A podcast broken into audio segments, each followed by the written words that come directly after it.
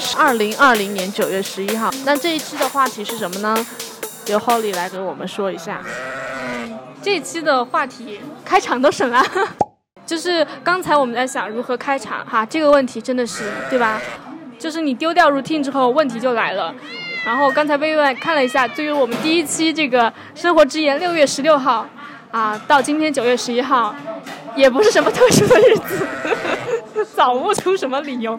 啊，就这样，大概的开场了啊。就我们这期想聊的是即兴聊关于这个自信这个问题。首先，大家摸着自己良心说一下，你觉得自己是个自信的人吗？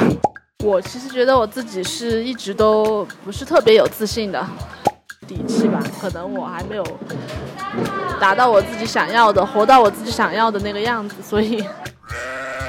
你遇到过什么自信的人吗？他自信的具体表现是什么？我生活当中，我身边吗？你是说，嗯，我身边的让我觉得特别强大到自信的人，哦，有一个，但是是自信到有一点点，就是可能对自己的认知有一点模糊，觉得 就是有一点自负的那种感觉了。嗯，对。男的吧？对，就是他，嗯。就他让我，他就是我觉得是我身边当中很自信的一个人，特别的，因为可能因为他是狮子座吧，我觉得狮子座的人一般都挺自信的。我觉得我们聊这个话题要排除一种特殊的物种，叫做天朝男子的迷之自信，要把这个排除掉。嗯，我们来聊正常人的这个自信的哈。我认识的可能，嗯，我觉得 Rosie 算一个。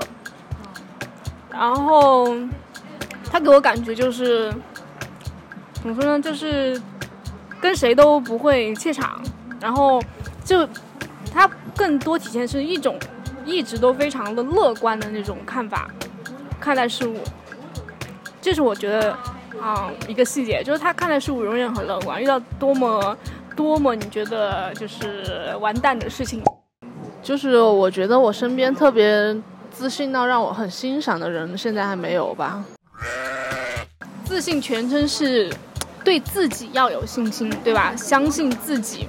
那其实很多时候，大家这个没有自信，其实就是不够相信自己，不够信任自己，能够真正把这个事情做好，对吧？其实是对自己，我觉得更多是对自己能力的一种质疑，或者就是，其实你还没做那事情，最开始你就觉得自己不行。就是预期你就是悲观的，是这样的一种心态。比如说，嗯，大家知道这个创业家，他一般都是创业家，无论你见到谁都是乐观的人。就悲观的人无法创业的。就像我们之前聊的那个人都有永恒的观念嘛，就是他的预期。虽然你觉得他刚刚开始，其实他的有一个永恒的观念，他觉得他可，他有一个就是未来前景，他的一个预设是好的，是这样的一个心情，他觉得自己可以的。那大部分我觉得，特别是中国人缺乏这种特质，就是中国人遇到一大部分很腼腆啊，还有一部分觉得确实不自信，然后很自卑，是吧？可能大家聊自信不太熟悉，但聊自卑倒是有一大堆话。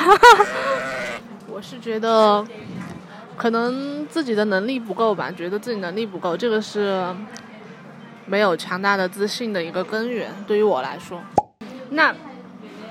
其实我觉得大家我们现在都是在一个，嗯，没有认识自我阶段，一个迷茫阶段，所以不够认识认清楚自己，然后就不够认清楚是自己想要的东西，那就会很虚，对吧？就是很怯的一种感觉，就是一种没有自信的。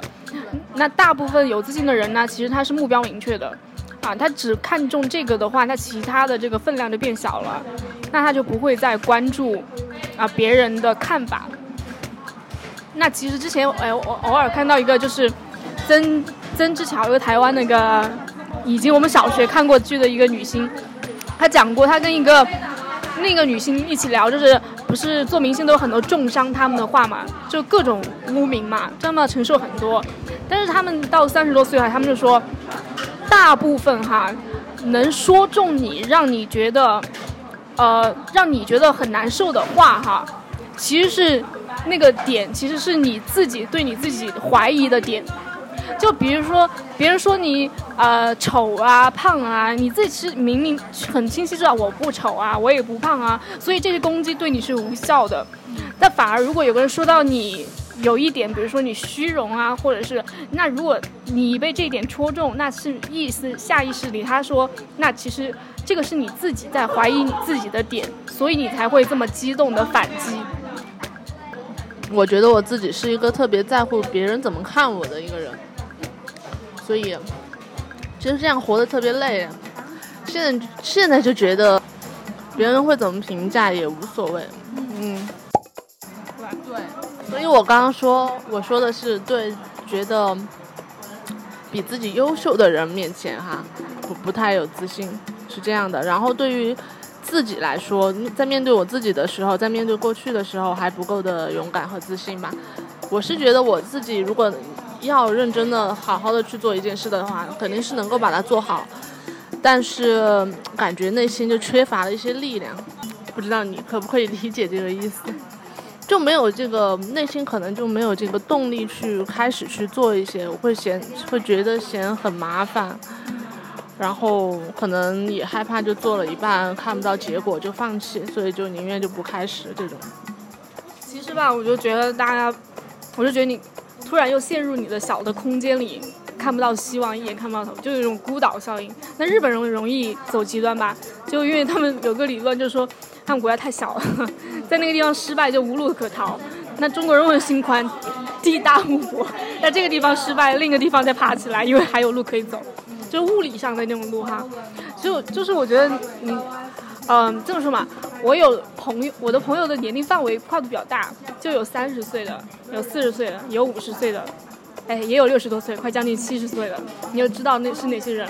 那我以前也跟他们聊过，就我作为一个二十多岁的人，嗯，我就有一群，我之前跟一群就是三四十岁，就是还活得特别有深度哈，是群艺术家，就专门聊过，就是说。啊，我自己很迷茫，然后这个阶段哈，就觉得很抓狂哈。啊，他们当时就是一语就点醒，你不在这个年龄段迷茫，你还想在哪个年龄段迷茫？二十多岁，他们他们是三四十岁，他们还迷茫呢，对吧？这是一个非常正常的一个人生阶段。我觉得他可能大家放平心态，就是你不要。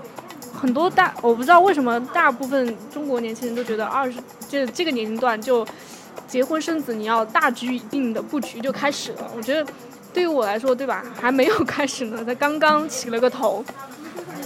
但可能我觉得你就是就是局限于这个时间段吧。你明年来听这个，你可能觉得自己幼稚了。就是那个。曾之乔他们也说啊，如果你觉得你二十多岁的时候很累，那你这个时候想想三不二十五岁的自己，你觉得自己很累，那你想想，当你三十五岁的自己，你想象三十年之后三十五岁的自己，看现在会怎么样？你会想到啊，现在不是个事儿。那到三十五岁的时候，你觉得自己很累，那你想想四十五岁自己看自己怎么样？那又不是个事儿。对，所以其实我自己现在也不是那种。